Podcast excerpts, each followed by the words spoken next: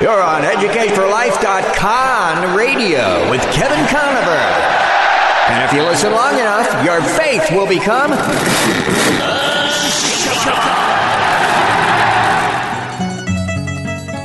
I'm tired of being conned. Don't worry, the con is over, she. We're now at DEF CON 1. Did you say carnivore or carnivore?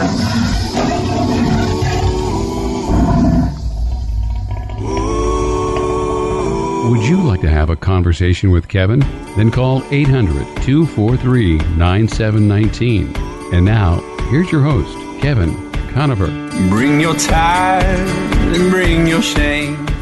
Welcome to Educate for Life. I'm your host, Kevin Conover. My website is join.educateforlife.org. It's 40 online classes defending the truth of the Bible.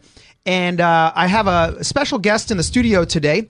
If you didn't know, this year marks the 500th anniversary of the Reformation of Martin Luther and the 95 Theses, and uh, really the, the Protestant Reformation, right? The, the where the Catholic Church and the Protestant Church uh, ended up splitting. Uh, so my guest today is from Southern California Seminary. Is Corey Marsh? He's a graduate of Southern California Seminary.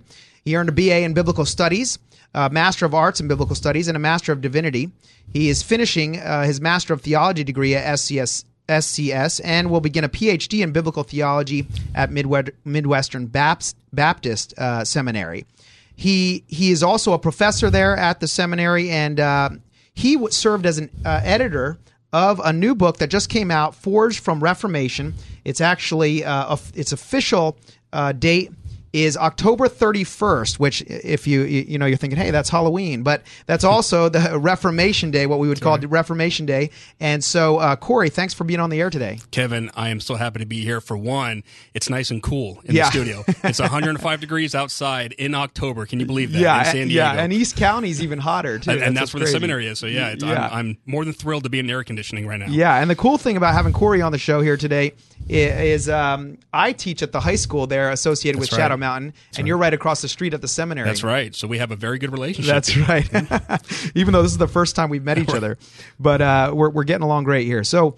Um, you know the book here it's interesting forged from reformation probably what comes to most people's minds immediately is the distinctions between protestant christianity and catholicism but that's not really what the book is about Right, Uh, no. corey can you tell us what the book is about Sure. This is a very unique book, Kevin. This is something that really doesn't exist on the market right now. Uh, it was about 15 different scholars got together uh, and decided to write something that shows that dispensational theology is the truest, most consistent error of the Reformation.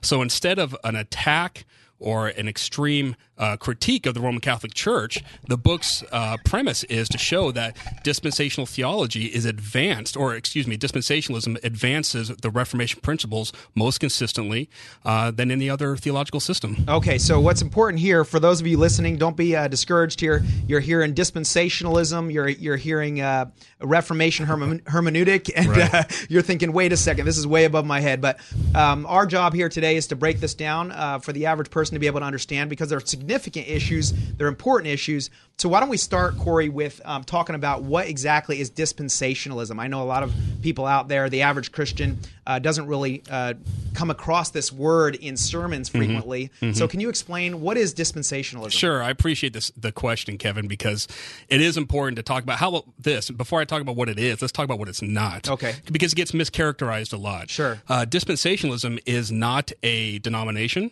Okay, so it's not like say Baptist, Presbyterian, Methodist. It actually transcends denominations. We have dispen- dispensationalists are found in each one of those denominations. Um, it is not a hermeneutic, and that's another big word you brought up. Hermeneutic, of course, is just the art and science of interpreting any book. For Yeah. us, it's the scriptures. Yeah. Dispensationalism is not a hermeneutic. Uh, it is not an interpretation.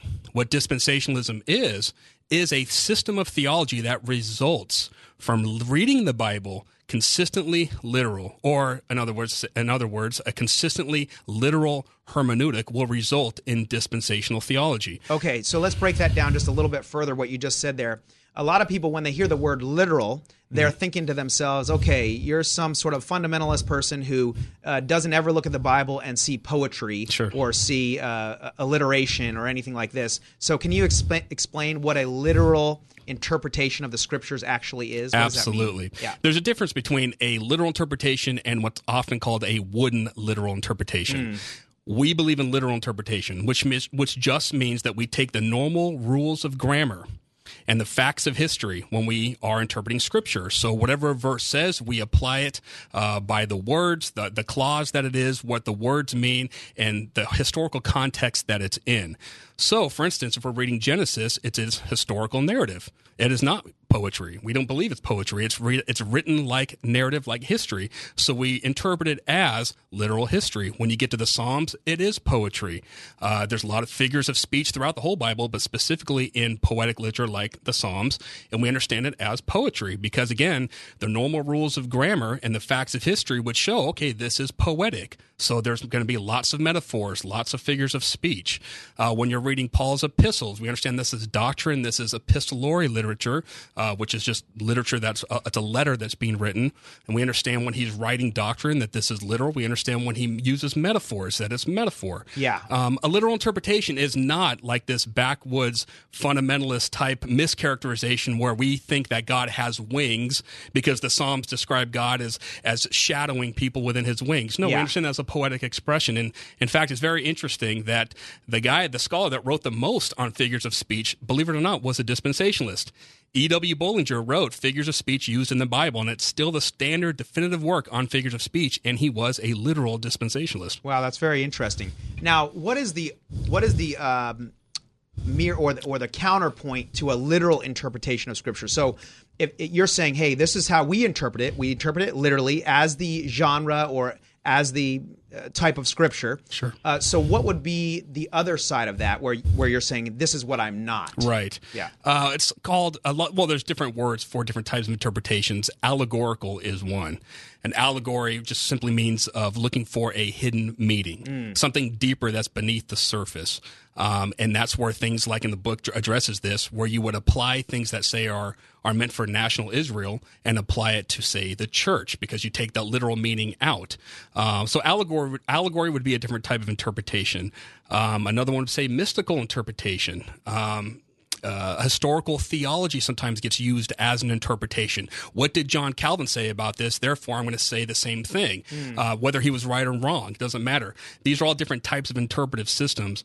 It's best to stick with the consistent literal interpretation because the Bible itself is written in a way and it promotes a literal understanding of its of its pages. Okay, so so essentially what you're saying is we look at what the author is saying and we ask what did he mean by this? We're not looking for a secret meaning right. that God under you know put under what the what the author said. We're we're taking it that God Absolutely, Yeah. Kevin, you nailed it. That is Okay. it. It is. We want to get to the author's intention. Okay. What did the author intend when he said, "Say this metaphor"? What Yeah. did he intend when he said when he's reporting on history?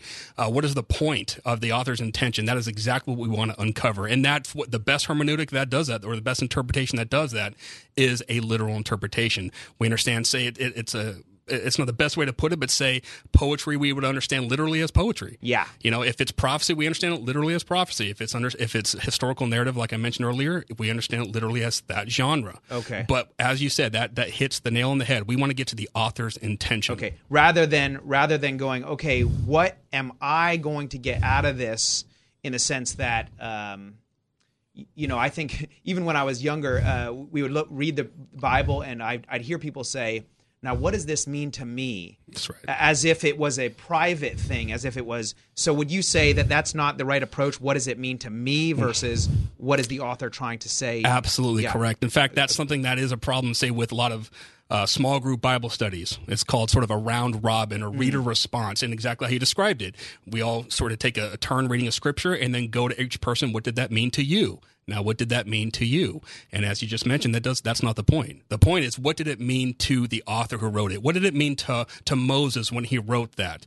What did it mean to the apostle John when he wrote it? And ultimately, what does it mean from God? It's His word. So our what does it mean to us in particular really doesn't matter. What does matter is what did the author mean when he wrote it. Now, what do you say to the person that says, well, that takes away the personal relationship with God because it, God is a God who we have a personal relationship with, and somebody says, well, you're you're you're depersonalizing it by saying that it doesn't matter what it means to me. What would you say to somebody? Oh, I would say that's. I don't think anybody actually lives that way. Yeah. You know, as a husband, I'm married, and if I write something to my wife or my wife writes a card to me, what matters is what she meant by it, and what matters to her is what I meant by it. That's how our relationship is strengthened by our communication. Yeah. We have to know what each other meant. When I say I love you to my wife, uh, that's what I mean by it. You know, how she might interpret it. If it's anything other than how what I'm trying to mean by it, I better make sure that I'm communicating it very well that no, honey, I love you, and that's what I mean by it. so when it comes to the Bible, uh, when God tells us something, say in Genesis, the very beginning of language, We're coming up on a break here, so I want I want to pick up on this, Sure. Corey, here when we come back.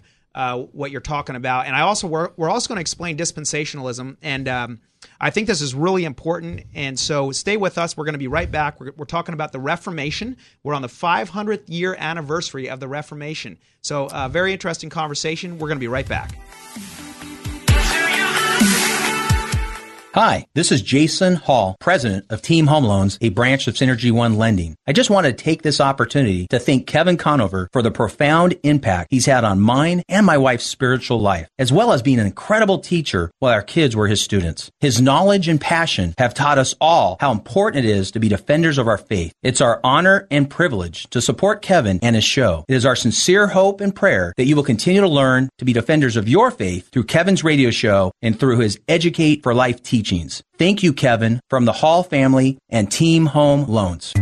Do you have one button espresso machines in your home or business? They make delicious coffee drinks, but they're not maintenance free. Express Fix Coffee is San Diego's source for coffee and espresso machine repair, sales, and service. Call Dave Martin at Express Fix Coffee for new and used espresso machines, repairs, parts, and accessories. They'll save you time and money. Call Express Fix Coffee at 619 825 3985. Learn more at expressfixcoffee.com.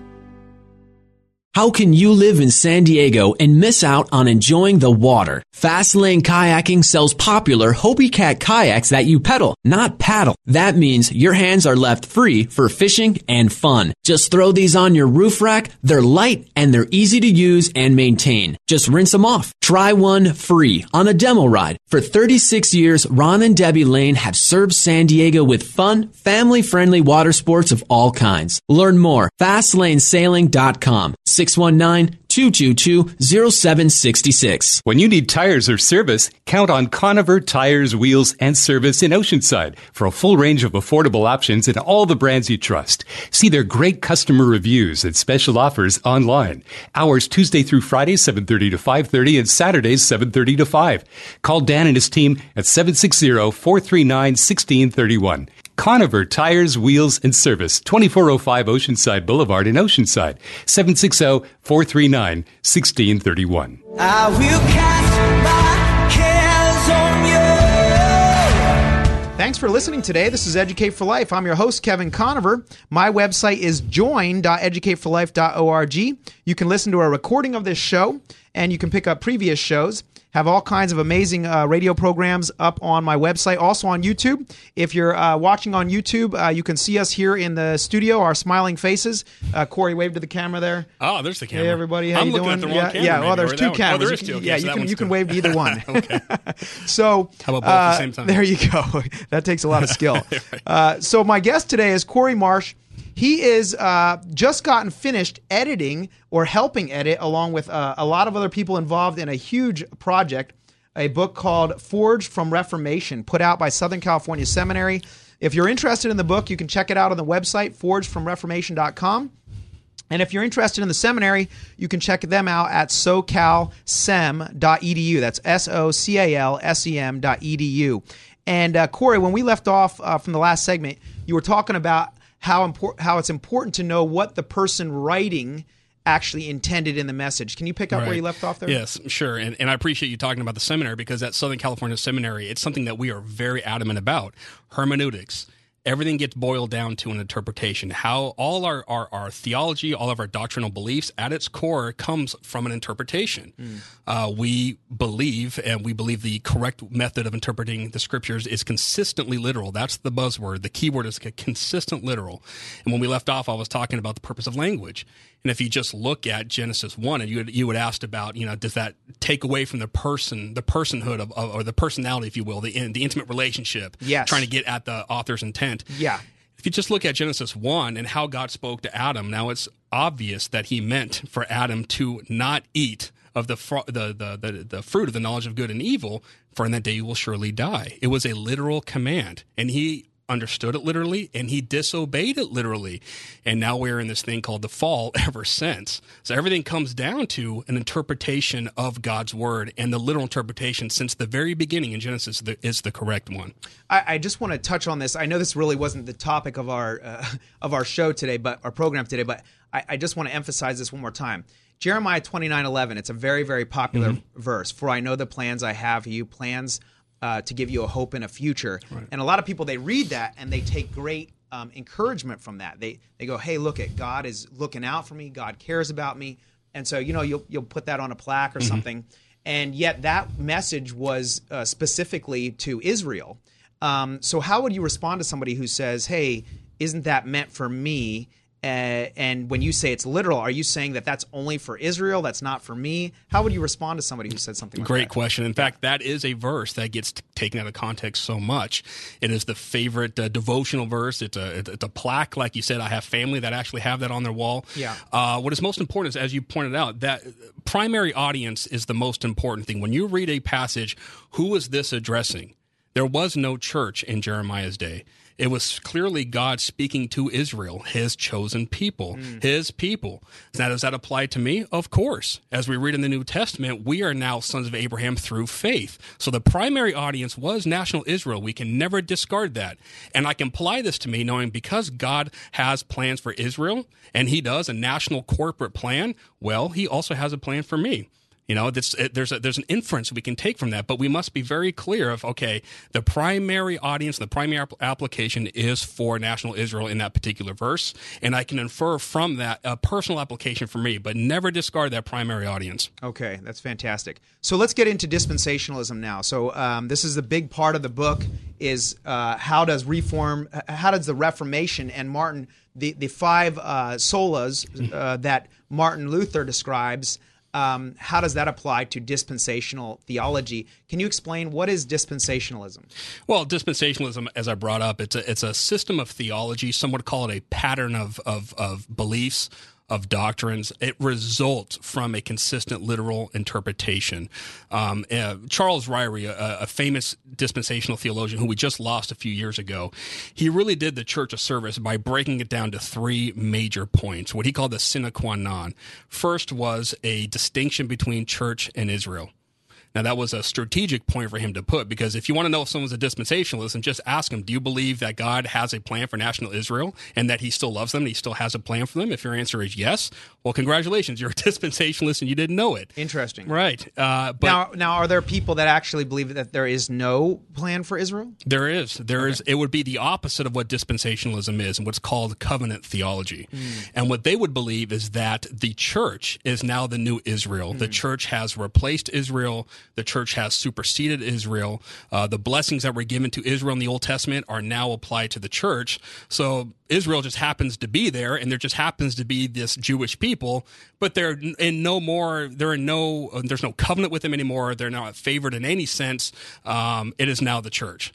So what dispensationalism is, it's the it would be the opposite of that theological system called covenant theology. Okay, and and uh, so that that's the first uh, point you said Right. that that Ryrie gave us. A distinction between church and Israel, right? Okay, and what was the next two? Well, the next two, it actually he he said that point first, although, and he did that for strategic reasons, being that if you want to know if someone's a dispensationalist, ask them if they still believe in a plan for Israel. But that distinction comes out of the most important point: a consistent literal interpretation. When you read, uh, you brought up Jeremiah twenty nine. When you read the Old Testament, you see prophecies given to Israel, specifically, say Jeremiah 31, verses 31 to 34, is the new covenant is given to the house of Judah and the house of Israel. Clearly, not the church. Uh, from Abraham in Genesis 15, the Abrahamic covenant. These were given the father of the Jews. These were given the Mosaic covenant, say on Mount Sinai in Exodus 19. These were given to Israel. There is no reason to have to apply them to the church. Israel still has a place in God's eyes. The Old Testament calls Israel the apple of his eye, and he still is. Uh, so that would be the first point that leads to that second point, which was which would be the distinction between church and Israel. Okay, now how would a covenant theologian re- respond to you and justify the idea that, hey, the promises that were made to, to Israel in the Old Testament actually apply to the church? What would be the response? Well, the only way they can come to that uh, that interpretation would be by their what I what I described earlier as an allegorical interpretation. Okay. If you bypass the literal meaning of Scripture, then you can make it mean whatever you want. Okay. Um, so is are- that completely arbitrary? I mean, where did that come from? I, I've heard that the reason covenant theology arose was because the state of Israel was not didn't exist Mm-hmm. and it didn't look like it was going to come back into existence and then 1948 it, Israel became a state again but people weren't expecting that to be the case it looked like they were completely gone Right. is that Yep. true or Abs- that that is that is true. That is one of the points. In fact, Martin Luther and I addressed this in the book. Um, that's something he thought. You know, the you think Israel was no longer a nation, actual nation on the on the map, if you will, by Yeah. their time. so how could the promises be made to Israel if Israel is not going Right. to exist Right. Yeah. Um, but you know that that interpretation can be traced back all the way to the second century. Unfortunately, uh, it would probably start with the Epistle of Barnabas. Wow. Which wasn't the real Barnabas that we know in the New Testament is a pseudo Barnabas Hmm. in the second century, like I mentioned. But there's the first probable, probably the first hint at a replacement, what we call a replacement theology, where which is the church now replaces Israel. It started from then and it led on through the years. And from that, Kevin, unfortunately, there has been anti Semitism in mm. the church. This is where it comes from. It comes from a faulty hermeneutic that displaces Israel, applies all the blessings, not the curses, but of course the blessings for Israel. They apply that to the church. And you can kind of see rationally, it's it's not a it's not a hard step to see how they can start hating Jewish people Wow. if they think God is now done with them. So anti-Semitism, and we address this in the book, really at its core has a hermeneutic involved. and this is why it's so important to to um, read the Bible appropriately and to actually interpret the Bible appropriately. Because if you're off base, you can end up drawing conclusions that really take you off the heart of God. Absolutely, absolutely. And just like you said, it, it can be arbitrary. Yeah. Mm. At that point, is well, whose opinion is correct? You know, some believe that the church replaced Israel. Some believe that Christ Himself is the you know replaced everything that Israel was about. I mean, it can go, it can go on and on. It can now go on to their all the quasi Christian cults. I Yeah. mean, do you remember David Koresh and the Dan, the Branch Yeah. Davidians from Waco- Waco, Texas? Waco, That's Texas. right. Yeah, yeah. Uh, he believed he was the Messiah. He Yeah. just went ahead and applied it to him. At what point does it stop? now, That's it's a- important to yeah. realize that covenant theologians, of course, I mean, these are brilliant Christian scholars for the most part, and they would never go that far. Yeah. But their system does allow for that to happen. Yeah, and the line is really arbitrary because I mean you can't.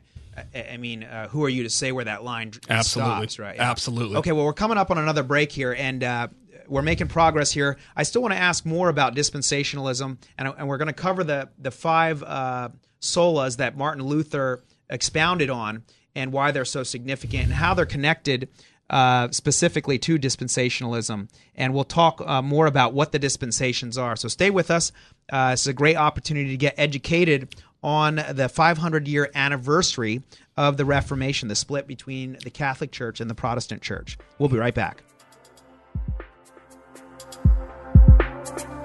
Before I bring my need, I will bring my heart.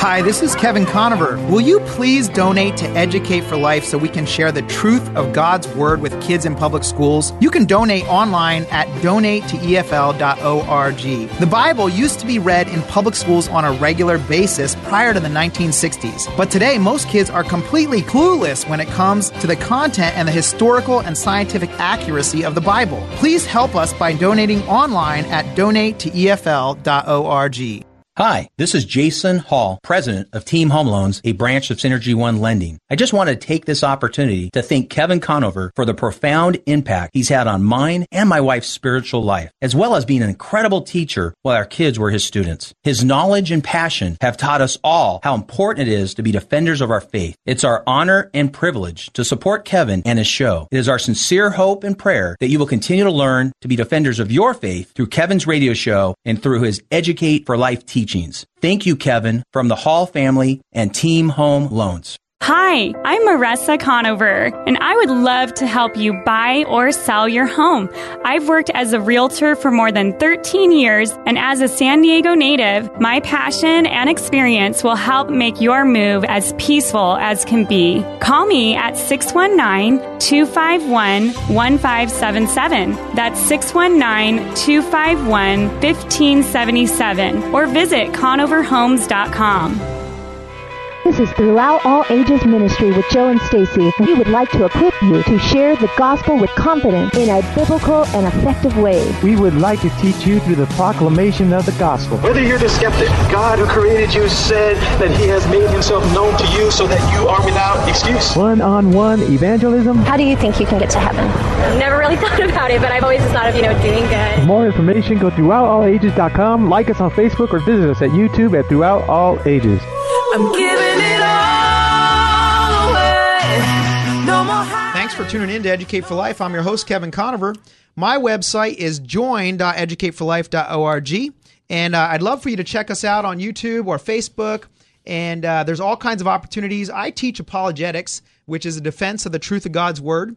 Um, I teach it on a regular basis at a Christian high school. I teach 11th graders. And I also have an online curriculum. It's 40 online classes, all videotaped in high definition. They're each an hour to an hour and a half long on all kinds of subjects like creation and evolution, on uh, world religions. How do we know that Christianity is true and say another religion isn't?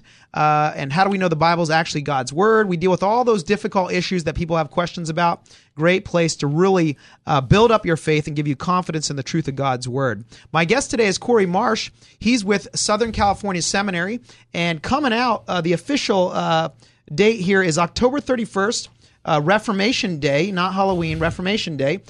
excuse me, the 500 year anniversary, and uh, he uh, involved with 15 other scholars uh, uh, put together a book called Forged from Reformation: The Connection Between uh, Dispensational Thought and uh, the Reformed Legacy. So. Corey, I-, I, wanted to ask you, picking up where we left off. Mm-hmm. I think we covered two of the the points you right. said that Ryrie had covered. What's the third one? Right. before we get into the dispensations. Sure. Ryrie came up with this, his third point of the sine qua non, which is just a Latin phrase meaning the essentials of the system, all have to be together or it falls apart. Uh, the first being the distinction between church and Israel. The second, which is actually really the first, which is a consistent literal interpretation, which leads to a distinction between church and Israel. And the third point was the doxological purpose of history. Doxological, big word there, doxology, just Yeah. the Greek word doxa, meaning glory. That everything God does is for his glory. Uh, in contrast, uh, the covenantalists, covenant theology we brought when we were talking about that, they would have no problems with every, you know, with the glory of God being the ultimate purpose of everything. However, they see, they tend to limit it to the redemption of the elect. That salvation is how God is glorified. Dispensationalists will say, no, well, of course he's glorified that way. Yeah. But that's not the only way. God's glorified by nature. God is glorified, his justice is glorified by those in hell. Uh, as harsh as that is to say, he is glorified by everything, by his creation, by his by his predetermined uh, wills, um, uh, as predetermined creeds and wills. You know what he determines to come to pass. He is Yeah. glorified by all of it, not not merely the redemption of the elect. Most certainly, he is glorified in salvation, but he's glorified by everything. Yeah. So, what is, uh, from a dispensational view, what is the point of all this that we're going through, all the way back from Adam and Eve, all the way to to the coming of the second coming of Christ? Uh, what and what do dispensations have to do with it? Can you explain what are the different dispensations Sure. uh, that that dispensationalism uh, Sure. is talking about? And this is where dispensationalism is very health, uh, very helpful. Yeah. It really because it shows a a philosophy. It's a philosophy of history, if you will. It shows in advance that God over time gave more revelation, and as He gave more revelation, a new economy, a new era had started, and then it built on that, built on that all the way through till we see the millennial kingdom in Revelation 20. So dispensation, the very word dispensation, it, it is sort of an old word. The Yeah. King James version still uses dispensation. Uh, the word itself comes from the Greek word oikonomia. And it sounds much like our English word economy because that's where we get our word economy from. Hmm. And as Ryrie, I, I appeal to Ryrie a lot because he was such a, a formidable dispensational scholar, and he came out and, and uh, really with the with the definitive textbook called dispensationalism. It was originally called dispensationalism today, and then he reproduced it in the 90s called dispensationalism. Uh, according to Ryrie, a, a, dispensation or an economy is a, uh, a distinguishable economy for the outworking of God's purpose. And it just shows that, you know, when you just look at the Old Testament, clearly nobody's coming to church anymore with their sacrifices, right? Uh, there, there's something that's different that's changed. You know, people, when you look at Adam and Eve, they were, say, vegetarians. And then God gave after Noah and the flood uh, permission to eat meat. Well, Mm. there's there's different things that have happened. Government was established after the flood as well. That wasn't in the beginning. So you see, when you look at the Bible, this advancement of history, everything is pointing to an end which we do see coming with the first coming of Christ, the second coming of Christ, and then finally to establish his kingdom in Revelation 20. That seems to be the purpose or the end goal of history. So dispensationalism through the various dispensations show this advancement of history. Okay, so uh, what what are the? Can you break down the dispensations? What and how many of them are there? What do you know what they Sure. are? Yeah. Now, this is something that even dispensational scholars disagree on. It's an in-house debate, Yeah. a very friendly one. Yeah. This isn't anything that's uh, uh, an essential. The essentials are, as I mentioned, the consistent literal interpretation, a distinction between church and Israel, and the doxological purpose of Yeah. everything. Outside of that, there's a lot of wiggle room. Uh, the classic variety of dispensationalism believes in seven dispensations, uh, starting with Adam and Eve, that being innocence, and then moving into conscience, and then moving into the next dispensation, which was government. God allowed capital punishment after the flood. Are you now? Are you talking about under Moses? Uh, under that would be with Noah and Okay, the flood. So when we okay. so when we get to Moses, would be uh, uh, before Moses, we get to Abraham, which would be a dispensation of say promise in Genesis 12. God promises Abraham uh, that he's going to be a blessing to the nation, and that uh, all the nations of the earth are going to be blessed through him. Um, after Abraham would be Moses, the dispensation of law. Uh, something's different now. Now we have a national Israel with with an actual codified law. Uh, after that would be what we're in right now, which is traditionally called the dispensation of grace. Some refer to it as a dispensation of the church.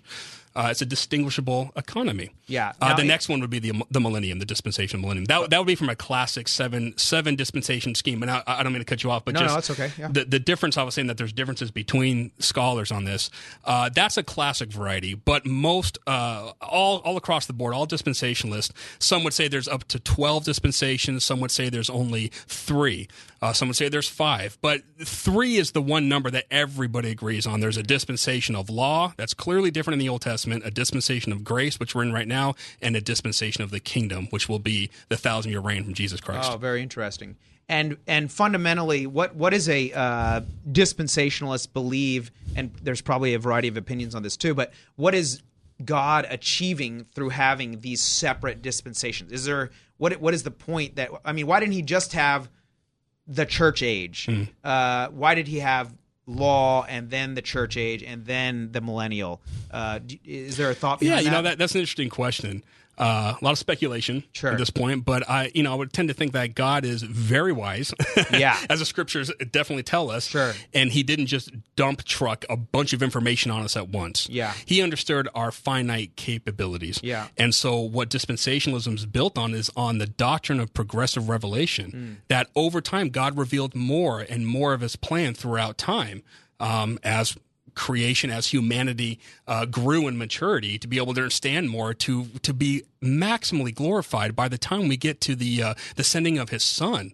And his atonement. Yeah. Uh, we now have thousands of years leading up to that of anticipation Hmm. Right? So it's exciting. It's like, wow, God, He did come through with His promises. I mean, God promises things in the Old Testament, and for those to be able to to be able to demonstrate His faithfulness to promises, there obviously has to be time. Sure. Um, and so He gives promises all the way from Genesis on, and there has to be this this time amount between to show Him come through, to show Him coming through on those promises, show that He's faithful in His promises. Yeah. Clearly, that would that would that would take years, even thousands of years. Yeah. Um, and with all the glorified. covenants in the Old Testament, there's a lot of promises being made. There is, So, yeah. and this is interesting interesting because it's dispensationalism that actually emphasized the biblical covenants.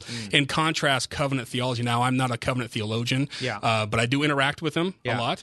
And uh, the covenant theologian will covenant theology is based on you know two or three theological covenants, or I would even say theoretical covenants, covenants that aren't found in the scriptures. Yeah. Dispensationalism, on the other on the other hand, emphasizes the biblical covenants, the covenants given to Abraham and Moses and David, and the new covenant given to to uh, Israel, even and even the land covenant in Deuteronomy 29.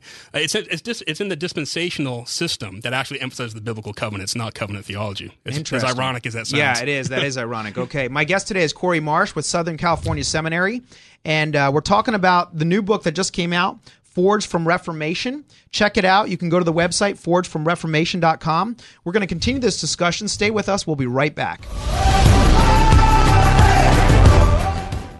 Hi, this is Jason Hall, president of Team Home Loans, a branch of Synergy One Lending. I just want to take this opportunity to thank Kevin Conover for the profound impact he's had on mine and my wife's spiritual life, as well as being an incredible teacher while our kids were his students. His knowledge and passion have taught us all how important it is to be defenders of our faith. It's our honor and privilege to support Kevin and his show. It is our sincere hope and prayer that you will continue to learn to be defenders of your faith through Kevin's radio show and through his Educate for Life teachings. Thank you, Kevin, from the Hall family and Team Home Loans. This is Throughout All Ages Ministry with Joe and Stacy. We would like to equip you to share the gospel with confidence in a biblical and effective way. We would like to teach you through the proclamation of the gospel. Whether you're the skeptic, God who created you said that he has made himself known to you so that you are without excuse. One-on-one evangelism. How do you think you can get to heaven? Never really thought about it, but I've always just thought of, you know, doing good. For more information, go throughoutallages.com, like us on Facebook, or visit us at YouTube at Throughout All Ages. When you need tires or service, count on Conover Tires, Wheels, and Service in Oceanside for a full range of affordable options in all the brands you trust. See their great customer reviews and special offers online. Hours Tuesday through Friday, 7.30 to 5.30 and Saturdays, 7.30 to 5. Call Dan and his team at 760-439-1631. Conover Tires, Wheels, and Service, 2405 Oceanside Boulevard in Oceanside, 760-439-1631. How much time and money do you spend buying lattes and espresso drinks? Express Fix Coffee invites you to discover super automatic espresso machines for your home or office. Enjoy delicious coffee drinks at the push of a button. Dave Martin and his local team help you choose the perfect machine for you. Call Express Fix Coffee for new or used espresso machines, repairs, parts, or accessories. Learn more online at expressfixcoffee.com. Call Dave at 619 825 3985. There's got to be more.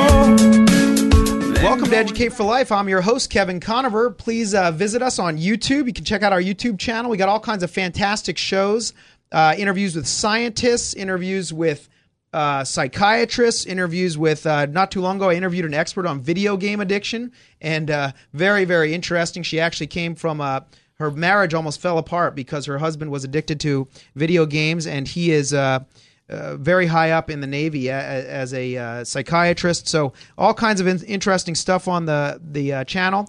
Uh, please check it out. Uh, love to have your feedback and uh, your comments, your questions, anything you want to throw my way. So my guest today is Corey Marsh, and um, we are talking about the Reformation. And so Corey, we've been talking about dispensationalism. Uh, we haven't uh, spent a lot of time uh, talking about the Reformation so far, but uh, share with us the interaction between uh, the the uh, dispensational theology and how it connects to the Reformation. Sure. Well, dispensationalism as a system um, is is generally pretty recent. Uh, dispensational principles and understandings can go all the way back to the New Testament, as we would say. But as a system, um, it's fairly recent. And when you say as a system, what do you mean by that? Well, as as a, an actual like we have dis, a dispensational scheme, like I just went through the seven dispensations. Okay. uh, something like that. So like a systematic the- theology kind of a thing. Oh, well, it's more of a biblical theology that Yeah. really emphasizes ecclesiology, the doctrine of the church, and eschatology. Gotcha. Uh, and, and and and connecting all the dots between them makes it a system. It- it- that's generally recent. But so is, say, covenant theology. It didn't exist before the Reformation. So what we're showing in the book, and it's right there, and actually the subtitle says it best, is how dispensational thought advances the Reformed legacy. Uh, we are saying that the the principles that are emphasized in dispensational theology are consistent with the Reformation principles, like the five sola, sola scriptura, uh, uh, sola fide, sola gratia, sola solus Christus, soli Deo gloria. You know, by Christ alone, Scripture alone, faith alone, to the glory of God alone. Um, we have chapters devoted to each one of those, showing that a, a, a literal hermeneutic will result in a proper understanding of each one of these. Interesting. Okay, so when Martin Luther nailed those 95 theses to the to the door of the church, uh, and he he emphasized the five solas, which uh, he's responding to Catholic theology at the time, Catholicism at the time. Um, what you're saying is that if you if you take a dispensational um, approach, you're going to come to that same conclusion. Well, absolutely. I mean, the five solas really were were an amalgamation of points of the Reformation. It wasn't merely from Martin Luther, uh, but he most certainly was the, the the the spearhead of the Reformation, if you will, by by the 95 Thesis. Now, it's Sure. important about uh, Martin Luther, and we bring it up in the book, is that before he nailed his 95 Thesis, he actually had what was called he wrote something called a Disputation on Scholastic Theology, and a lot of people can trace the Reformation actually to that, and that was where he was in the academy saying, you know, we need to go back to the original languages. We're emphasizing a lot of Aristotle, a lot of Aquinas, but we have neglected the original Greek and Hebrew. So we need to get uh, back in our curriculum at, at the university. We need to have biblical language training. So he he was saying he was saying we're referring to other scholars. We're not going right to the, the original text. Absolutely, Okay. absolutely, and and that's why Martin Luther really champions the sola scriptura principle, meaning Scripture alone, um, and that is what that the ninety five thesis was really based on that, and what he would later write. Um, he wrote three tracts in particular, in fifteen twenty, which really show the manifesta- the manif- the manifesto. If there was a manifesto of Martin Luther of uh, Reformation principles, it was in fifteen twenty. He wrote these three sort of rapid fire tracts um, to the uh, Christian nobility of the German nation. Um, we also wrote one called "The Freedom of the Christian Man," and um, the third, uh, of course, it escapes me right now. That's right. Well, well, the microphone, and I wrote a chapter on it. Uh, makes it even funnier, uh, but it is in the book. It's in chapter uh, seven. I can tell you that. That's a No, great chapter tease. six. That's a great tease. right, exactly. Get the book to read the third. That's right. Right. But what Martin Luther did with this is that he understood if you read scripture literally, you're going to come to say what we call the doctrine of the priesthood of all believers. Christians no longer need a pope. Then we never did need a pope. Yeah. Every Christian, as Peter says, is a we're a spiritual priesthood. Uh, every Christian is a priest. You know, Christ, when he died and rose from the grave, I mean, he separated forever any need of any other mediator. It's Christ alone. Yeah. So when you when you flesh that out and you stay consistent to it, well, the, the the Roman Church and the Pope and all the cardinals and the bishops seem like an obstruction to the New Testament portrayal of the church. And so, ecclesiology or the doctrine of the church is a very impactful, uh, impactful, uh, very impacted the doctrine of the church, if you will, from the Reformation. That now we don't need to be part of this system with this supposedly extra holy man we call the Pope. Every Christian's a priest, and we have the right to interpret the scriptures on our own using a a, a, a responsible literal hermeneutic. That's great. And so um, that's interesting because you know the Catholic Church, uh, you know, emphasized for a long time that uh, you can't really understand the scriptures unless you have somebody who has the the knowledge to be able to tell you what it actually means. Mhm. And so we're coming from a different direction here. You're com- you're coming from the direction that hey, you can understand the scriptures, but the key thing is is you've got to understand. You've got to have a proper hermeneutic. Absolutely. Okay. 1 Corinthians 14:33 says God is not a god of confusion. Hmm. If he wants us to know him and I and I think we can agree that he does, right? Know him in a very special intimate way. Yeah. He's going to give us a book which he did for us to understand. Now that doesn't mean that it's not complicated at times, it most certainly is. Sure. But that also doesn't mean that say the person of a a, a lesser intellect couldn't understand the Yeah. essentials that God is, God exists, he loves me, he sent his son to die for me, and I am to trust in him with my life. Those are the essentials of the gospel and, and anybody can understand that. Yeah. Um, by the way, I just it just it just came to me now that third uh, track Okay. Actually, it was the second tract that Martin Luther wrote was called the Babylonian, Babylonian Captivity of the Church. So you got those in, in, in all the three that came out in 1520. That was it escaped me when we were talking. what, what is the? I've, I'm not familiar with that. What is the Babylonian cap- captivity? the of Babylonian captivity of the church. If there was a book that Martin Luther wrote that really, you know, showed that a separation, a break from the Roman Catholic Church was inevitable, it was this particular tract called the Babylonian captivity of the church. And as the title suggests, it, it sort of harkens to the Israelite Yeah. captivity from Babylon. Sure. Well, he he he used that as an illustration, so that's how Christians are in his day. That the Pope and the Roman Catholic Church was the Babylon, and they were held captive to that. and and, and a, a lot of this is due to the fact that the church would not allow the the Bible to be um, translated into the uh, everyday language. That's right. Yeah. Absolutely. In fact, in his other tract, which came out in the same year, it's called it was called the Address to the to the Christian Nobility of the German Nation concerning the f- reform of the Christian estates. They had big titles back then. Yeah.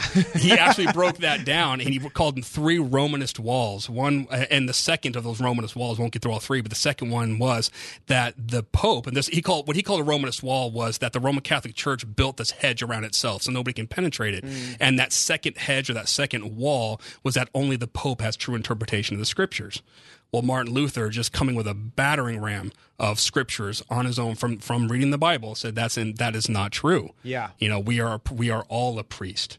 Um, you know, Christ has now given us Christ. Has, Christ has given us uh, uh, uh, the glory of the Father in Himself. Yeah. You know, to be able to understand Him, and we don't need, say, this other person called, that we call the Pope to to explain that to us. Yeah, and that's part of the reason that the curtain tore uh, when he was crucified uh, to separate to, to to show that we are now uh, have direct access to God. Absolutely. Yeah. Yeah. And so um, this is all very interesting. And um, when we come back, I want to talk a little bit more about some of the key points within this text as far as what can somebody expect to get out of this that they wouldn't necessarily get out uh, get because there's a lot of books written on the Reformation, and of course it has to do with dispensational theology. But this is a this is a thick book. Yes, it's a be- it's a beast, yeah. isn't it? Yeah. So, um, what is it uh, that somebody can expect to get out of this? How are they going to grow in their walk with the Lord? How is their understanding of the Scriptures and the Reformation going to change after they're done reading this book? That's what I want to talk to Corey Marsh about. He's with Southern California Seminary. That's socalsem.edu. And if you're interested in the book, check it out, forgedfromreformation.com. Fantastic opportunity to deepen your knowledge of dispensational theology and the connection with the Reformation, Protestant Reformation. We'll be right back. For 36 years, Fastlane Kayaking has helped people like you experience everything that's great about San Diego. Fastlane makes fishing and water sports fun and easy. Hobie Cat kayaks feature a popular pedal system, not paddles, keeping your hands free as you fish. You no longer need to tow and gas up a boat to experience great San Diego fishing. Call or come in for your no charge demo ride. 619-222-0766. FastlaneSailing.com. At Dana Landing Marina across from SeaWorld. 619-222-0766. Hi, this is Jason Hall, president of Team Home Loans, a branch of Synergy One Lending. I just want to take this opportunity to thank Kevin Conover for the profound impact he's had on mine and my wife's spiritual life, as well as being an incredible teacher while our kids were his students. His knowledge and passion have taught us all how important it is to be defenders of our faith. It's our honor and privilege to support Kevin and his show. It is our sincere hope and prayer that you will continue to learn to be defenders of your faith through Kevin's radio show and through his Educate for Life teachings. Thank you, Kevin, from the Hall family and Team Home Loans. Hi, I'm Marissa Conover, and I would love to help you buy or sell your home. I've worked as a realtor for more than 13 years, and as a San Diego native, my passion and experience will help make your move as peaceful as can be. Call me at 619 251 1577. That's 619 251 1577, or visit conoverhomes.com. Hi, this is Kevin Conover. Will you please donate to Educate for Life so we can share the truth of God's Word with kids in public schools? You can donate online at donatetoefl.org. The Bible used to be read in public schools on a regular basis prior to the 1960s, but today most kids are completely clueless when it comes to the content and the historical and scientific accuracy of the Bible. Please help us by donating online at donatetoefl.org. I will Welcome to Educate for Life. I'm your host, Kevin Conover. If you've missed any of today's show, uh, feel free to check it out online. It's podcast, it's on iTunes, all over the place, and uh, all kinds of good information. My guest today is Corey Marsh with uh, SoCal Seminary at socalsem.org. Uh, I'm sorry, .edu. And forgedfromreformation.com is the new book, How Dispensational Thought Advances the Reformed Legacy. So, uh, Corey, we're on our last segment here, and um, you know, there's people out there that I, I know are very interested in this. There's a lot of people it's going to be on people's minds because we're on the 500 year uh, anniversary of the Reformation. Incredibly, uh, praise God for Martin Luther's courage uh, to break down those walls and allow us direct access to the Word of God um, is amazing. And so, what would you say to somebody who's considering buying this? What is what are they going to get out of this that maybe they had they didn't know before? How is their uh, attitude towards Scripture and towards the Lord going to change as they read this book? How is it going to uh, equip them? Uh, in their walk with the Lord. Well, the first thing is you can see it, it's going to make you very buff. Yeah. carrying this thing. It's about right. 600 pages.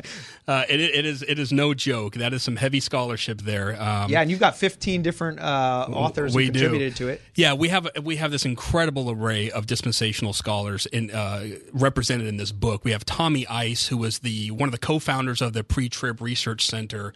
Uh, Glenn Kreider, a professor at uh, Dallas Theological Seminary. Now, is pre-trib, pre-tribulation, meaning you, uh, is that uh, typical of dispensational It is. theologians? Yeah. It is now that it is very is very unique to dispensational theology that the church will be raptured before the tribulation. This is based on texts in First Thessalonians four in particular. But yeah, and you see things like a very thundering argument from silence in the Book of Revelation from chapter four to chapter twenty. Two, I believe, believe all the chapters in between, which is the horrific tribulation on earth. There is not a single mention of the church. Wow, because we're not there. Yeah.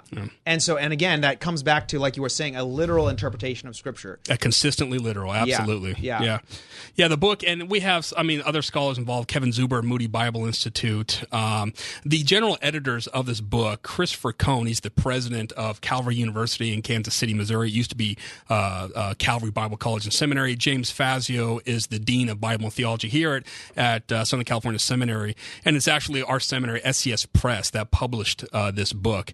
But there are so many different scholars involved in this. Like I mentioned, a few of them already. Uh, we have Paul Scharf from Dispensational Publishing House wrote a chapter. Um, there are just there are so many, and you can see just from the endorsements. The first few pages of the book is endorsements. We have endorsements from David Jeremiah, of course, and H. Wayne House, and Ed Hindson, and Mark Hitchcock. Um, these are Paul Benware. These are these are very notable names within scholarship. Yeah. Uh, this is not a devotional type reading. Um, in fact, this is a book that we are signing in one of our courses at Southern California Seminary, and other uh, of some of the authors are part of seminaries. Like Patrick Belvill is one of our authors. He's the president of Tyndale Seminary. Um, there is uh, Ron Bigalke. He is a research professor at Tyndale Seminary and the University of Pretoria. Uh, we have so many different. Andy Woods is a president of Chafer Theological Seminary. He's an author in this. Uh, this book is going to be used in seminaries Yeah. as as a course textbook, as it should, because it's it, it's it's a little bit more advanced. This is this is this is theological meat. Yeah, this is something you roll up your sleeves and get into it and go, wow, okay, this is something I'm not normally taught in church. Sure. Uh, but it definitely deepens your knowledge of theology, it deepens your knowledge of God's word, and it deepens your knowledge of church history because we're talking about the Reformation. Yeah, and the and the argument, the, the thesis here, the overall thesis is what? What is the overall thesis? I mean, we have this here. Is this because because uh, when you guys were thinking about putting this book together, what was the thought behind it? What were you, what was it that you were responding to in our culture Mhm. uh, that that drove um, you know uh, writing this book? Sure. You know, when probably the most famous, I don't know, well, the most notable of the five solas, sola scriptura. Yeah. Meaning scripture alone. Hmm. This is such a, a fundamental, phenomenal principle from the Reformation. Uh, however, there are those that promote scripture alone that don't stick to scripture alone as their ultimate authority. Yeah. Uh, specifically, I'm talking about the opposite of dispensational theology, which would be covenant theology. Oftentimes, most oftentimes, they would appeal to the reformers. What did the reformers say about this? What did the Westminster Confession of Faith say about this? Uh, these great statements and creeds and reformers, which are extremely important, um, they would mostly appeal to them. We on the other side saying we take scri- uh, sola scriptura literally, which means we appeal to scripture alone. That, that doesn't mean we don't also uh, are helped informed by other scholarship. Sure, of course, sure. we interact with scholarship, but we're going to understand. We're going to take it. We're going to be Bereans, Acts Yeah. 17, and understand the scripture at face value and see what God has to say in His Word.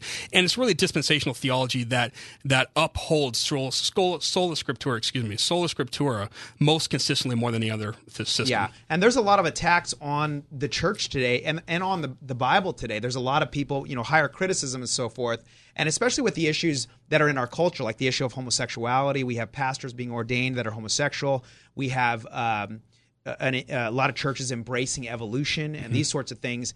Uh, does that principle uh, is that any of the the thought behind this too, or well, is that th- those cultural issues, as very important as they are, Yeah. um, aren't addressed in the book. However, the principle behind them is, Yeah. which would be uh, an aberration of not taking Scripture at face value. When you Yeah. take Scripture at face value in, in such passages, say Leviticus, Leviticus 18 and 20, Romans chapter 1, 1 Corinthians 6, uh, 1 Timothy 2, you see these these clearly you know written statements that show that homosexuality is a sin. Yeah. For instance, since you brought that up. Yeah. That would come from a, a literal interpretation.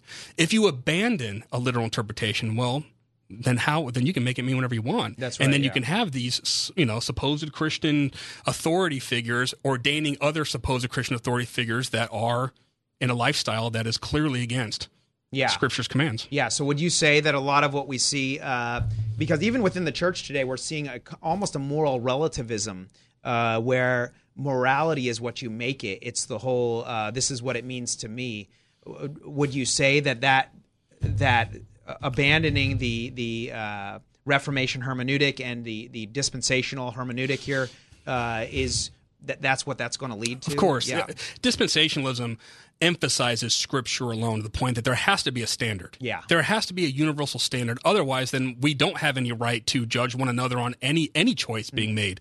Whether it's something as you brought up homosexuality to something as grotesque as torturing babies for fun. Sure. Uh, at what point do you what point is there a standard to say no that is wrong? Yeah. That is sin. That is evil. Or even abortion. I mean, abortion. some- uh, there's yeah. another great example from our Yeah. from our culture. Absolutely, another horrible example. Yeah. from our culture. But Yeah. you're absolutely right. If you don't have a standard to stick to, which which is the Word of God, Scripture, and a proper way to read it, which should be the the, the normal way of reading any type of literature, is what we call literal hermeneutic. Mm. There is a doctrine called the perspicuity of Scripture, Mm. and one of the chapters in the book is written by Dr. Jeremiah Mutie. Actually, he's a professor at Southern California Seminary. He makes the case that uh, the literal interpretation is embedded within the perspicuity of Scripture, and it makes sense. If we're going to say Scripture is clear, that's the perspicuity of, Yeah, of Scripture. yeah. That it's a clear a Scripture. Though obviously we we come to that understanding by reading it at face value, a normative, plain reading, which is what we call literal, grammatical, historical reading. So it's something that hermeneutic, that literal interpretation, is embedded within the perspicuity of Scripture. Otherwise, Scripture wouldn't be clear. Yeah. Because we can just make it mean whatever we want. We Yeah. go back to the allegorical interpretation. and we got to go to a guru to figure out what it means, or a priest, or whatever the Yeah, case. absolutely. Well, Corey, uh, we are just out of time here. That was a fast conversation, and uh, thank you so much for coming on the air today. I'm, I'm honored to be here. Thank you, Kevin. This was great. Fantastic, yeah. The the website is forgedfromreformation.com, socalseminary.edu. That's S O C A L S E M dot edu. Please check it out. Um, I can't give it a higher recommendation. Uh, if there's any kind of a message we need in the church today, it's that uh, sola scriptura. Uh, you know, we build our lives upon the word of God. Jesus Christ said, "He who hears my words and uh, build and does what I say is like a man or a woman who built their house upon the rock." And when the storms of life came, that house stood firm. But uh, the opposite would be to, to build our lives upon sand. And it, and I and I would uh, argue, and I, and I know Corey would too, that uh, anything less than a uh, sola scriptura hermeneutic, a literal hermeneutic, is building your life upon sand. So Amen. thanks for being with us here today. I hope you have a fantastic Saturday, and uh, we'll we'll. Uh, be with you next week again, Saturday, 2 to 3, or uh, YouTube or podcast. Thanks for being with us. My website's educateforlife.org. God bless you. Did you miss part of today's program? Don't worry, we're committed to helping you get the info you need. Okay, that was dumb. But for real, visit educateforlife.con for podcast and video recordings of the show and to sign up for the School of Unshakable Faith. Leave us your comments, compliments, questions, or concerns at 800 243 9719 or email kevcon at educateforlife.com. That's K E V C O N at educateforlife.com. You will always be much more to me. Every day I wrestle with the voices that keep telling me I'm not right. But that's all